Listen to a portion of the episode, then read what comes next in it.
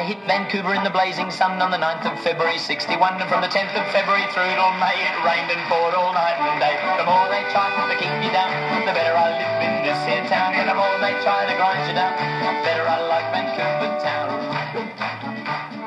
Hello and welcome to another special episode of Vancouver Places, where we tell you fun, interesting stories about the city of Vancouver, British Columbia, Canada, that you must not miss. One time I will say Vancouver, British Columbia, Washington, or something along those lines, just to throw me off, but not this time. But for all of our usual listeners, our comeback listeners, you know that every 11 episodes or so, we do have a special guest. We've done this twice before. And now that we're on our 33rd episode, which sounds crazy when we say it, we've got another guest coming in. But as usual, we have our authors, Dave Dorgy and Graham Menzies. I will throw it over to you guys to introduce our special guest for this week. Hi, Graham. Hey, Dave, how you doing? Good. We got we've all met and chatted in a lovely outdoor garden in the heart of Kitsilano with Michael Levenston, and he is a big fan of the book and is always promoting it. And he's got a really interesting story. So tonight's special guest is the I guess curator, manager, kind of the main guy at the City Farmer. And I'm not going to describe more about it. I'd rather have Michael tell us about City Farmer. So a big welcome, Michael. It's nice to have you here tonight. Thank you. It's great to see Graham and Dave and meet Mike. You guys have been at the garden, and we love chatting with you out on the porch. All the staff love meeting you. And your book is always front center when people come by. I take it out and they buy it. They tell me a story. They come with it. It's a hit. It's a total. Oh, that's great. Yeah. Well, I was introduced to the garden. I've lived in Point Grey and that neighborhood most of my life. And I'd go by there. I'd see all the plots. And I knew there was something there, but I never went inside. And a friend of mine from high school knew I was writing this book. And she said, have you got that? Here's how she described it, Michael. We're going to kick out of this. She said, have you got that composting place in there? She said, it's near Seafun. It's near 5th and Maple, I think. Is that where you are? Where is the Seafun? 6th and Maple. 6th and Maple. 2150 Maple. Yeah. And right. She said, they teach you all about composting there. And I go, oh, okay, I'll pop by. So, of course, I go in there, and it's composting times 100. And Michael and your wife, Joan, are lovely people. And you're just so hospitable. It's like coming to your house. But it's an interpretive place. Tell us what City Farmer is, because it's wonderful. You've described it well. It's a very different place. And we're the hosts. We, all of the staff, we host everybody coming by on the Greenway. And, this is a nonprofit society and charity, City Farmers Society. When I was 26, we started it. I'm going to be 70 this year. I was about to say, what is that, like 3 years ago, Michael? Yeah, 43 years. Bob Woodsworth and Risa Smith, still on the board, 43 years ago. They started. Sue Fox came 2 years later. A lot of long-term people there. Our head gardener, Sharon Slack, is going to be 79. She's been gardening there for 20 years with no end in sight. We love teaching people about nature, about food production. We chat about the restaurants in the neighborhood. It's unbelievable. Just yesterday, we do a lot with worms, okay? Worms are part of the worm composting world. And everybody wants worms these days to worm compost. And the price has gone up. We used to get them for $25 a pound. That's about 1,000 worms. You're now paying $100 a pound. Wow. The demand is ridiculous. And I found out recently from one of the sellers that's no longer doing it that he can't get them in from the States anymore. He used to go red, down. Are they red wigglers? Are they red wigglers? The red wiggler, Icenia foetida, and he can't bring them in. Something's happened with the Canadian food group. They won't let them in because of pathogens. Anyway, it's an ongoing story with worms, which is every day there's a new story at the garden. Wow. Every day. So when you began 34 years ago, what you said, did you ever think that in the year 2021 that the thing would still be going, or was your purview to run it for 3 or 4 years, or what were your thoughts back when you started this? In the last century, the 1900s, I never even thought about the year 2000, let alone 2021. That was something beyond Star Wars. Really, from university, I was a very odd, and I'm still a very odd person. I wanted something that was meaningful, and interesting, and I didn't want to get bored. And so I did a lot of things. And when this food garden thing came along, I saw that there was such a variety of subjects related to it. Soil pollution, air pollution, development of community, different foods, millions of subjects. And it's never been boring for 43 years. It's, you know, I got to tell you this. When John Paul brought me his worms, 6 pounds of worms, it's fantastic. Healthy worms, we were putting them in. Had a young volunteer from Bermuda, a young girl. And I said, what have you been up to? Because he's close to my age. What he's been doing, this is the guy that's the compost guy, the worm guy for years. He's been developing what you do with bodies, human beings, to bury them. So, you know, in Seattle, they've made it legal to compost corpses when you die. I know this may be off. I didn't know that. Yeah. And there's a company that is actually online now where you can put your body in and they will compost it and give you it back. Now, there's a second company that I didn't know about. By the way, is that a gruesome question? How long does that take? Yeah, Graham. What are you trying to find out here, Graham? Yeah. I don't know. I'm just curious. So John, the guy that came to the garden, he's been developing this system, a composting system, for another company that's about to open next month. It takes 60 days. They put you in with some alfalfa and some sawdust, and they throw oxygen in. And within 60 days, they take you, now soil, back to your family. And they have soil. It's a fascinating. I think that's. I'm actually excited to hear this. I think it's a great idea. I'm not big on the cremation thing. It just. I don't know. But then like the burying part, I kind of. I don't know. It's traditional, but it seems a little bit more organic. But it's also uses a lot of space. So this seems to me to be like right down the middle. Compact and environmentally sensitive and everything, but it's also a little bit more natural, it seems to me. It's a huge story. It's very quick, actually. I thought it would take way longer. Yeah. No, it's a huge story, and it's just about to break. And I find that out at my garden. It's typical of every day at the City Farmer garden. I learned something. So the Bermudian girl, 25, who's helping, she says, you know, in Bermuda, they have these kind of stone bells, and they put people's ashes in them and put them in a coral reef.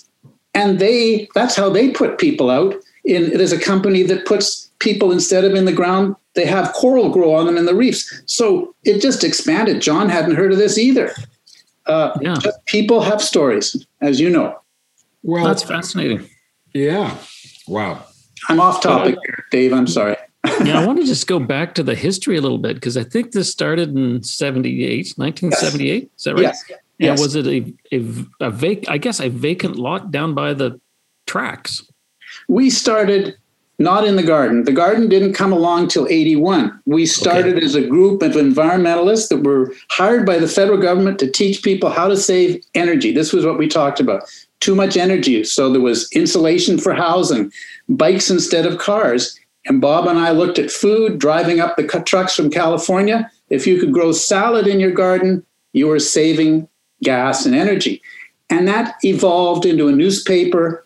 But in 81, we got this parking lot behind a new environmental building that Speck was in. They said, you take it. We dug it up and create an organic garden. We were a food garden before a compost garden. Okay, my question is, a lot of people that drive around that area will notice that there's all these like 10-foot by 4-foot plots that along the railroad tracks. So what is your relationship with those plots? You don't administrate that. You're a resource for them?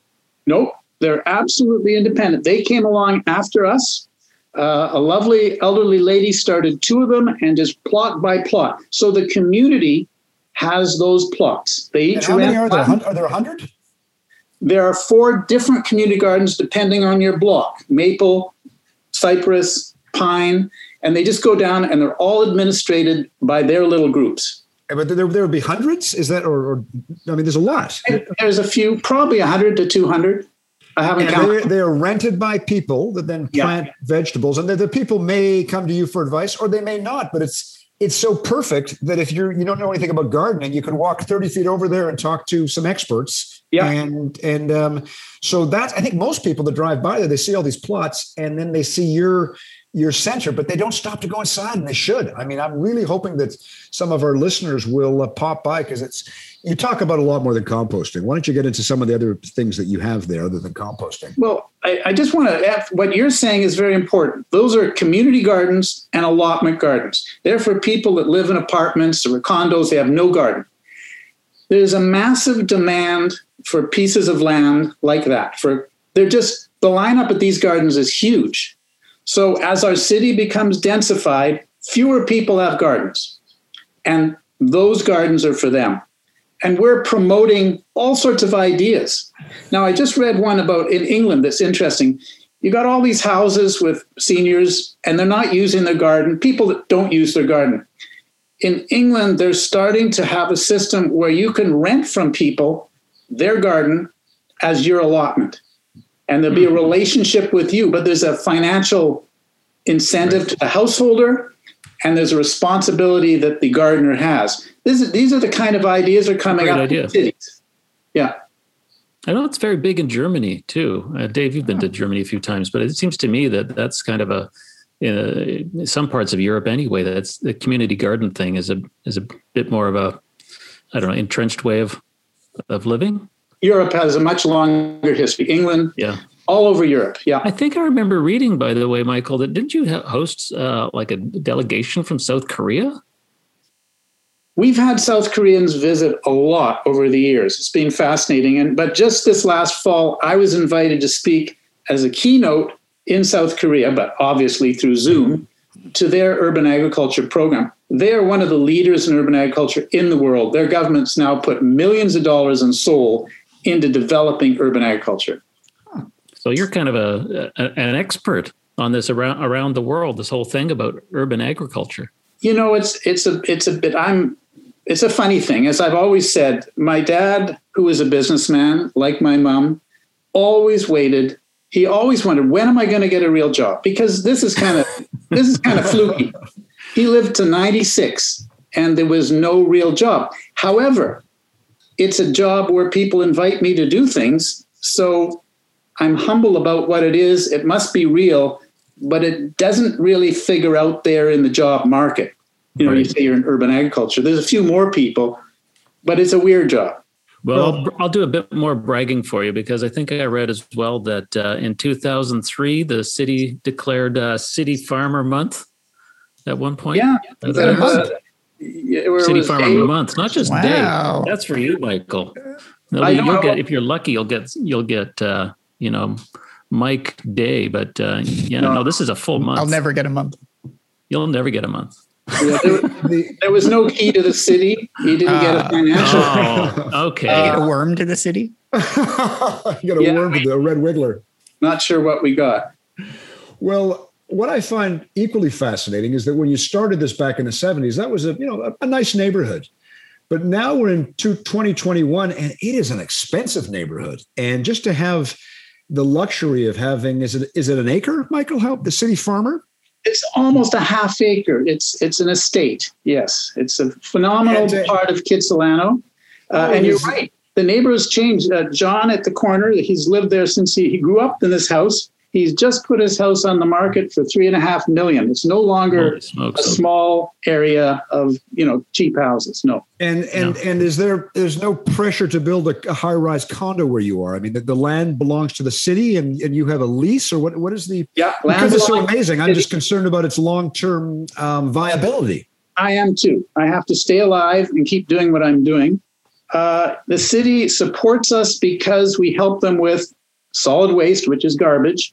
We get people to cut down on their garbage so they don't have to pick up as much.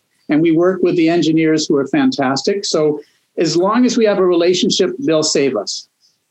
Good. But, but it's a very unusual piece of Kitsilano. It's not developed. It's wild. And people feel very relaxed. It is very unusual. And the plots of land that we were discussing earlier, whether there's 100 or 200, is very unusual too, because they're next to unused railroad tracks. And I mean, it would be unusual way out in the Fraser Valley somewhere, but you've got this in the most expensive area of Vancouver, these plots just kind of like it's a farm setting. And then your urban farmer there is just the icing on the cake. I mean, I just think it is so unique in a city like Vancouver, in the heart of the city, in Kitsilano, to have this wonderful oasis. It's a green zone. You're absolutely right. The community garden are on a small boulevard piece of city land. And then the next plot is the Greenway, the city bought from the CPR. And then the Arbutus, the Arbutus pathway. Is that what it's called? Arbutus Greenway. The Arbutus Greenway. So you've got community gardens on Boulevard City, Arbutus Greenway on city-owned land, and then City Farmer on leased city land. So it's a big area that's very green. Wow. And how many visitors do you, I mean, with COVID, gosh, we'll have to get into that too, and talk about, you know, what changes you've had with COVID. But in an average year, let's not count this year. I mean, is it dozens a day or hundreds, or is it seasonal? What happens in the wintertime? What are your hours? Yeah, we can't be Disneyland. We won't have the space. So, you know, a couple of dozen on the weekends and less on the week. It continues 12 months. You know, I like to say our website, our garden is our local promotion area. You come and get the real stuff. You can taste the Saskatoon berries, got asparagus up, we got rhubarb, you can taste it. Our website is our global, and the reach is massive. It really is. From the very beginning, you reach all over the world, and then they contact us. So between the two, and there's only 2 paid positions, so it's pretty good. And the website, how long has that been up and running for, the use of the internet? Because what I'm getting at is when we first met, we were talking about the web. You know, you told me that you were kind of involved back before before Google and before Microsoft. Maybe I'm getting ahead of myself, but when did you get interested in the web? Not the spider web. I'm talking about the World Wide Web. No, I've been a computer guy. I'm amateur, but I was part of a Mac computer club in Vancouver. Fantastic older guys, so smart. I was always thrilled when I went there. And one of our meetings in the early 93, 94, some guy set up a computer and hooked up to the World Wide Web as it was developing. And I looked at that and it went, oh, my brain, because I'm a publisher from back in the early 70s. I worked on the university newspaper, Trent. So I knew about trying to get messages out. All along, it was, we put out a City Farmers. So I thought, oh my God, if we could get a website, we'd be able to reach all these people. So I went to UBC, which was the only place that had access to the web. I got 4 professors who I knew to write letters of support. And we were the first outside group, a nonprofit, to get to be on the web. Their tech people in their computer world helped me with every HTML tag because there were no books and I was hopeless. And I got this thing up, and as soon as I got these pages up, I started looking at what parts of the world were tuning in. And it was like a stamp collection. Holy crow, there's this country there. And I just kept putting their color names at the bottom and growing till we got to almost 200, and I stopped doing it. Of course, that's all the country. But that was the reach as a publisher, me in my pajamas at home. And now it's everybody knows it. But in that day, when you'd had to put out a newspaper page by page, and I can give you the whole thing, this was mind-blowing. So you were the first nonprofit in Canada, or just in general? No, on the UBC system where you get in. Like, no one knew how to do this, really. How to put big institutions were able to put a presence out with their computer science world. But it was very few people were able to get on. We were all playing games on whatever it was, some other program in those days, but wasn't the internet. But you've used it primarily as a tool to promote City Farmer and to use less resources. You don't use paper, and you saw the opportunities. Yeah. And that was around 93. So you were well into it. Came on in 94, yeah. And what are the URL? You got a couple of URLs, don't you? Just why don't you give them out to our listeners, please? Okay. The cityfarmer.info is 7 days a week, all year long. News from around the world, urban agriculture. Cityfarmer.eco is about the garden. Okay, one's international reach, and one is I want to come down on Saturday. What are the hours? Is there a program on for my kids? Yeah. Yep.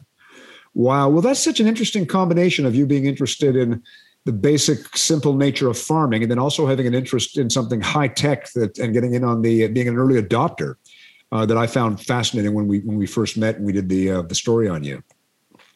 Now, I know Michael's sort of giving me a bit of a signal here about time, so I want to make sure I get in a question that I've got, partially for myself, I'll admit, but for other people who may live in condos.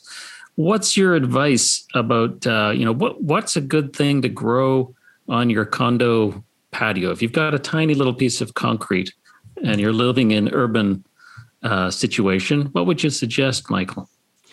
I'm not a gardener, which might surprise you. I'm very surprised by that, actually. Yeah, I'm not a gardener. My wife is, everybody around me is. I can mention a few veggies, but it'd be a little bit phony because I'm not growing. Everybody grows radishes, lettuce, all the easy stuff. But you really want to, there's a million books, there's a million YouTubes on what to grow and how to grow. The most important thing on a balcony is sunlight. You can't be facing the mountains and expect to grow a lot. You've got to face the sunshine, and you've got to, number of hours is very important. All right, I'll do that. I've started growing mint because mint will go nicely in a mojito. So I was going to say, is this a gin related item? It's but Graham, alcohol stories at the garden are huge. When we grew hops, we grow hops and make beer. Huge popular. Yes, I was going to say that must be very popular for you in Vancouver. I remember reading about. Do you still make beer? Every year we make beer. Yeah. Yeah, and then that doesn't have anything to do with the cob shed, does it? No, that's just a building where our tools are made out of clay. Yeah, Mike, you need to go there and see this cob shed. It's actually kind of looks like a Hobbit building. It's like a Tolkien. Sort of style to it. No way. And it's made out of what? Is that sand and clay? And then it's... That's correct. A bunch of people put it all together. And the outside of that building, Bill Reid, the famous artist, all of the clay that he used to do the molding of his sculptures, the beginning images of them, after he died, we were given that clay. So the whole outside of the building is the holy clay that Bill used to create the models for his big sculptures. That is fascinating. By the guy that worked for him with 10 years. Yeah. Had in his garage. Wow. Yeah. Wow, no kidding. That's incredible. Wow. That's so unique. So wow. And then there's some great ironwork there. Is there any stories around the ironwork that you've got? Well, it's a fabulous Vancouver artist, David A. Pan, a brilliant artist. And he made this one gig out of our old tools in 99. And when the Greenway was happening, we brought him back and he's made the Greenway gate out of every bit of iron we could scavenge or get from the railway guys that were quickly taking it away because it was worth a lot for recycling. And we'd get people bring us pieces. He used his torch and he put that all in the spikes into the new gate. Oh, that's fantastic. I mean, I just thought it was attractive to look at. I didn't really know the backstory there. It has the history of that railway. Yeah. Well, I know Mike usually asks for final thoughts on this. And again, I'm going to try and preempt you again because I hate being caught off guard by that question. So I would just say to people, I went by City Farmer. I can't tell you how many dozens of times that I went just along the Arbutus path and just looked at it. I couldn't believe it when I actually took the time to stop in. What a sort of wonderland it is. And the stories about this gate and about the cob shed and sitting on your patio there and talking to other people, it's such a great experience. So I really would encourage people to go and stop by and, take a few minutes. It's a beautiful walk down Arbutus path, but you have to stop at City Farmer if you can. You're doing yourself a disservice if you don't. That's why I wanted to get that in. And you three are always VIPs. Welcome at the garden. We can have hamburgers, drinks, any kind of food you want. Sold. Okay. Well, Dave's always a VIP anyway. Everywhere, Dave. Everywhere, yeah. Well, I've got a couple of parting thoughts. First of all, thank you for posing for the shot. It's in chapter in the book. I've got the book in front of me. That's why we love doing these podcasts, because the book's just one page and we can talk for 15 or 20 minutes and really learn a lot more. But it's chapter 18. And there's a picture of Michael and I believe Maria there. And we're trying to replicate the photograph of the American Gothic painting. Michael has a pitchfork in his hands, and it's a lovely shot in front of the sandstone building we were talking about. But my final question, and it's quite sensitive, and don't take this the wrong way, Michael. I don't want you to be offended in any way. I'm not really sure how to pose it. So we were talking about the cremations and the wiggler worms and the bodies decomposing, and if you plan to do that, and I think you're going to be around for a lot longer. I mean, I think you're here for 20, 30, 40 more years with your energy and your drive. But if you're being made into fertilizer, I wouldn't mind getting some because I think it'd be really good. Whoa, what a compliment. Thank you. But what about Graham and Mike? They're going to have some pretty good soil from them. I think the worms... I'm not giving any to Dave, though. I really thought that far ahead, but I'll have to have a few more mojitos. But I did tell you what he's been testing. I mention what he uses for his testing? I did say it, didn't I? He can't use humans, John, who's been working on it in Canada, in Abbotsford. They have to use pigs. Hmm. So all of his testing is done on pigs in Canada to get this system working in the States. Hmm. I know it's a strange topic.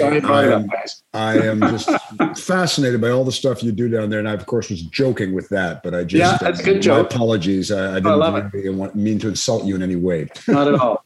Not at all. But Graham is correct that I usually ask for last thoughts. I know Graham and Dave have already had their last thoughts. So, Michael, do you have last thoughts? Because you're the expert here. I want to say I just think so highly of these guys for their book and the one that's coming out soon that I know about, because spoiler. I get to listen to their readers. And I've told them we have people from England who through COVID have taken their book and ticked off all the places they've gone to. They've helped people survive COVID from their work. They come, they take the book, and they visit every place. So we all thank them for what they've done. There you go. You guys Michael, get praised. Very kind indeed. There you go. This all came full circle. Okay, so we will wrap this one up now, guys. You can tell how interesting this man is, and he's passionate, and it's a wonderful place to visit, and just to talk soil and plants, and just to get our mind on something more positive than this damn virus. So it's terrific to have you as a guest. Yeah, we'll thank you, guys. To Wigglers. Head down to... Michael, correct me if I'm wrong here. 2150 Maple Street. 2150 Maple Street at 6th Avenue. On 6th Avenue. So 2150 Maple Street, 6th Avenue in Kitsilano. And if you want to check out the website, it's cityfarmer.info and also cityfarmer.eco. Correct. All right. Perfect. Yeah. Okay. So make sure you guys go down, check that out, meet Michael, meet all the other fine people down there, ask questions. It's all fun and COVID safe and outside, so it should be all good. But as always, come back next week for another episode of Vancouver Places, where we tell you the fun, interesting stories about the city of Vancouver, British Columbia, Canada.